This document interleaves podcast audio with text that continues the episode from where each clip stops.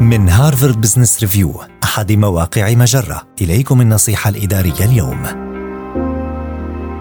ارفع من شأن موظفيك فيما يخص مهارة فهم الآخرين.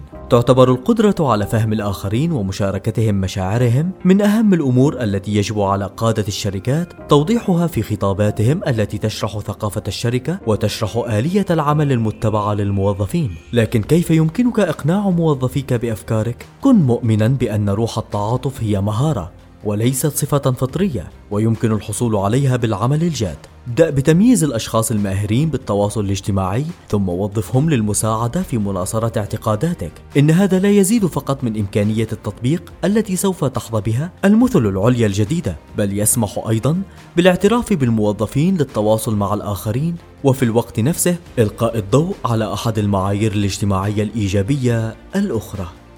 هذه النصيحة من مقال كيف تجعل التعاطف محورا للثقافة داخل شركتك النصيحة الإدارية تأتيكم من هارفارد بزنس ريفيو أحد مواقع مجرة مصدرك الأول لأفضل محتوى عربي على الإنترنت.